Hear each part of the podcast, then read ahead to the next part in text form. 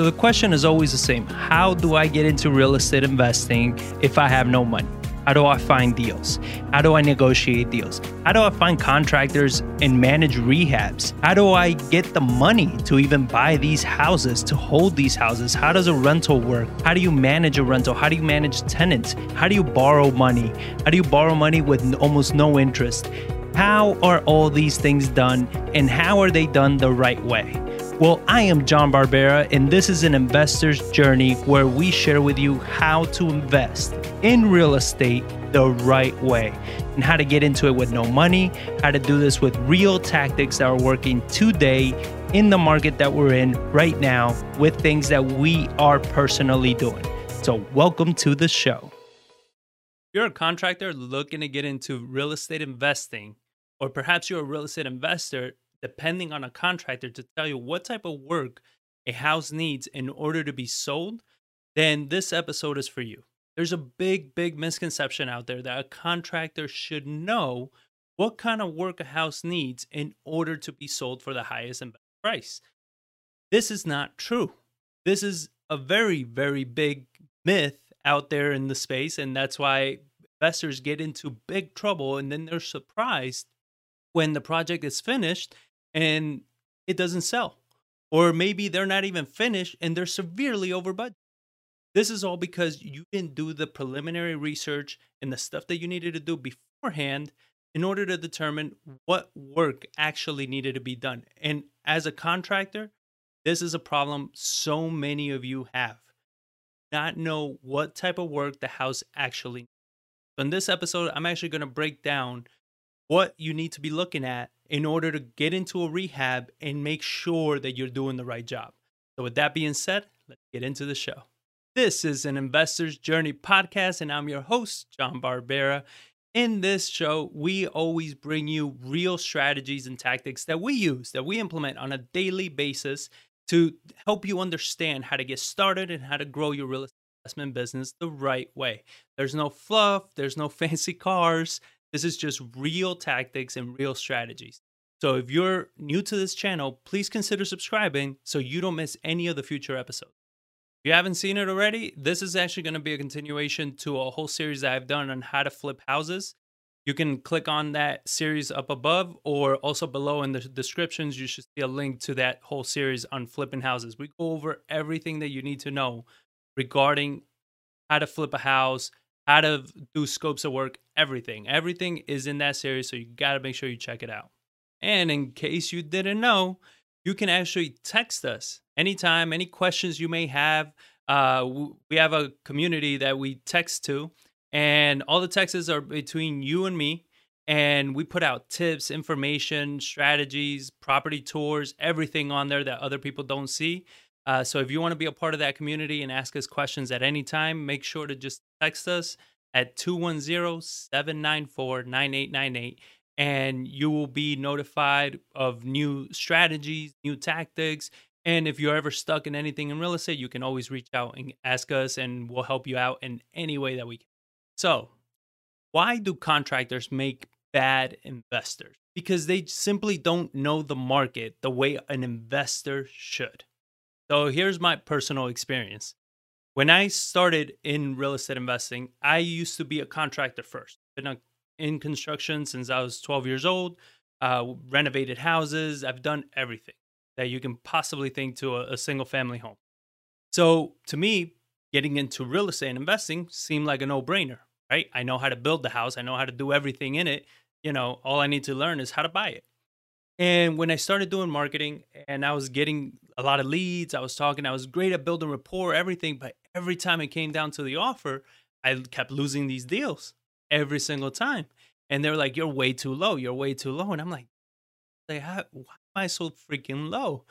And I started going to these properties with investors. So I started partnering with investors, and I was like, hey, I got a lead. I'm walking it with me.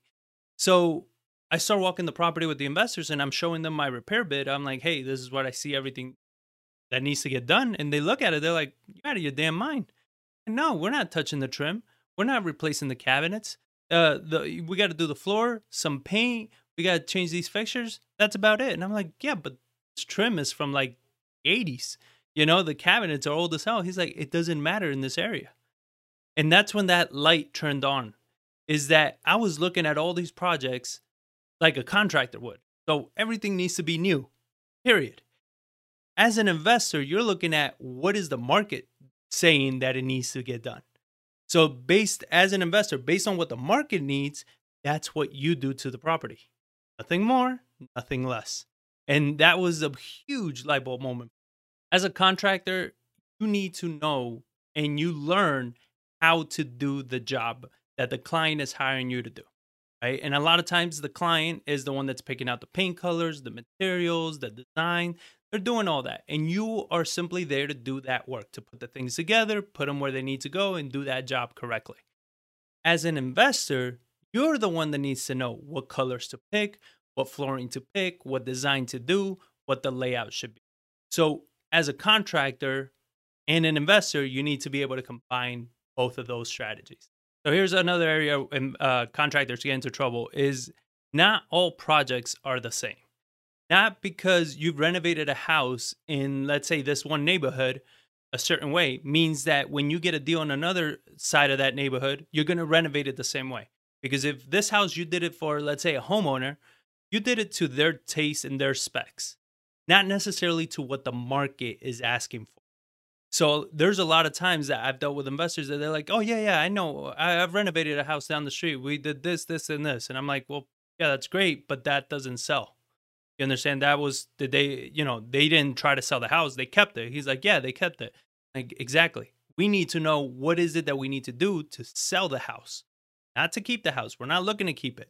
We're looking to get rid of the house. We're looking to sell it. We're looking to put out what it is that the buyers want. So just because you renovated a house in that neighborhood a certain way for a homeowner does not mean that's how you're supposed to renovate those houses in those neighborhoods. So there are three main things that you need to keep in mind when you're about to rehab a house. First, area of town. Not every house in the city is renovated the same way. If you have a historic districts, these are much older homes. They're renovated completely different than, uh, let's say, a nineteen eighties or newer built home are renovated, right? These are completely different construction styles. I've recently met a uh, an investor that's having trouble selling a home. And he told me the price point. He told me everything. Everything seemed to line up. But when I take a look at the pictures of his home that he listed, I was like, you renovated this house to be modern new renovation, which is great. But you're in the wrong neighborhood.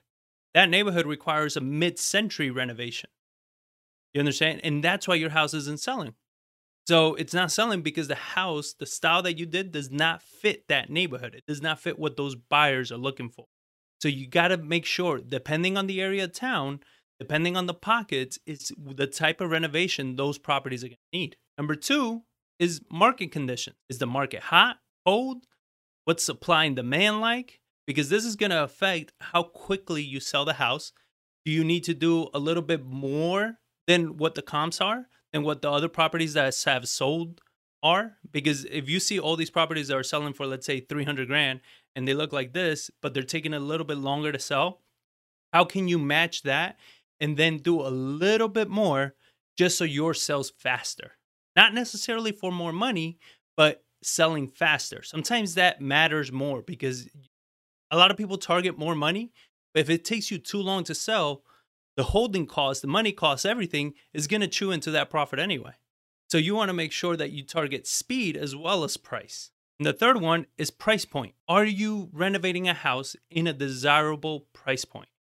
You understand? What does that price point look like? What if you get in a deal you're, or you think you're getting a deal, but you're way off on the price point? You're in a price point that's not very desirable in your area. Then that means that you're going to spend a lot of money. You're going to waste a lot of time.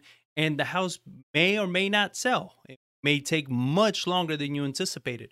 You want to make sure you're within that desirable price point. And we talked about this plenty of times that you want to make sure what are the hottest zip codes, what are the hottest price points, and you combine both to find your target neighborhoods, to find your target areas of where you want to be rehabbing, where you want to be flipping. This is going to minimize your time and your risk because now you're putting out a product that is at a desirable price point, it's in a desirable area, and it has the right features. So your chances of selling go up exponentially. I mean, with us, you know, every property that we put on the market, we are essentially under contract within a week. Tops. You understand? Because we are putting out exactly what that market wants at the price the market wants in the condition the market. So if you're a contractor and you're saying, all right, area, town, market condition, price point, how do I figure all this crap out? That's what you need to do to run comps. When you run comps, comparables, this means that you are looking at the area. You're usually you need uh, M L S access, so you need access to an, a real estate agent, or you need to be a real estate agent. But when you run comparables, you are looking in those areas to see what are the, you know, is this area a hot area? Are the houses selling quickly? What are the conditions of these homes? What are they, you know, what kind of features do they have? And we did a whole series on how to run comps. You can check that out up here or in the description below. And exactly how we analyze, how we run the comps, how we compare houses to houses, you know, kind of uh, finish outs, what kind of material you need to do, how far do you need to take it, all of that. We go over all of those things. But that's exactly how you figure this out. You need to be able to run comps. And that's something that contractors usually do not do, right? They rely on their experience as a contractor. But like I said at the beginning, your experience as a contractor is not the same as your experience as an investor. So as an investor, you need market data. Now, this next part is for both contractors and investors. So listen up. This is how investors get into trouble because they're depending on their contractor. If you're an investor and you're depending on your contractor to tell you what job needs to be done, what the scope of work needs to be for this project, you are relying that that contractor knows how to do the market analysis, knows how to pull comps, and, and knows how to understand what needs to be done in that market. And if you're a contractor and an investor is asking you to do this, then in order for you to do a good job as a contractor, you need to be able to pull the data I just told you. You need to be able to pull the comps, pull the data and say, hey, look, I can, yeah, I can definitely flip this house for you. I can rehab it, everything. And based on what I saw the other houses are selling for, houses that have been renovated, we need to do this kind of finish out, this kind of stuff, this updates, you know, we can leave this, we can change that. You make yourself a much more powerful contractor if you understand this. Because now when people, and this is something that's so common, everybody's looking for an investor-friendly contractor. You can actually become a truly investor-friendly contractor. Because when an investor calls you and says, hey, I have a project, uh, or I have a deal that I need you to tell me, you know, how much is it going to cost? You're going to be able to go online, check out what the houses in that area have sold for, you know, the, the houses that have been renovated, get those houses, you check out what the comparables look like. And then when you go to this house, you're going to be able to say, okay, we need to do this, we do this, that we don't need to touch, this we don't need to do. You know, you're going to be able to give them a really good bid that's going to make sure that the investor makes money. Because if the investor makes money, guess what? They're going to keep calling you. And you're going to become very, very desirable in the market. So as an investor, you... the investor need to know what that job is. You can't depend on the contractor to tell you what the job is. You can depend on the contractor to tell you how to do the job, right? If you're telling them, I need new cabinets, you can depend on the contractor to know how to do cabinets, how to install them and everything, right? But you cannot expect them to understand that, you know, this house does need new cabinets, or maybe they need them to be refurbished. And that's it. They don't need to be brand new, right? That's something that you as an investor need to know. So this is where the investors get into trouble, where the contractors get into trouble. If you, if both of you understand this, now the investor is a lot more savvy, more knowledgeable. You get better deals. The contractor, you become a much more desirable contractor, and you don't go over budget. You're not doing projects that don't sell. You know, it's really good for your name and your reputation. And if you want more information on how to put together a scope of work, check out this video up here. In the descriptions below, I go into a lot of detail on how we structure our scope of work and everything. This is important because when you put a, a detailed scope of work, this is what you use to communicate with your contractor, your contractor or your subs.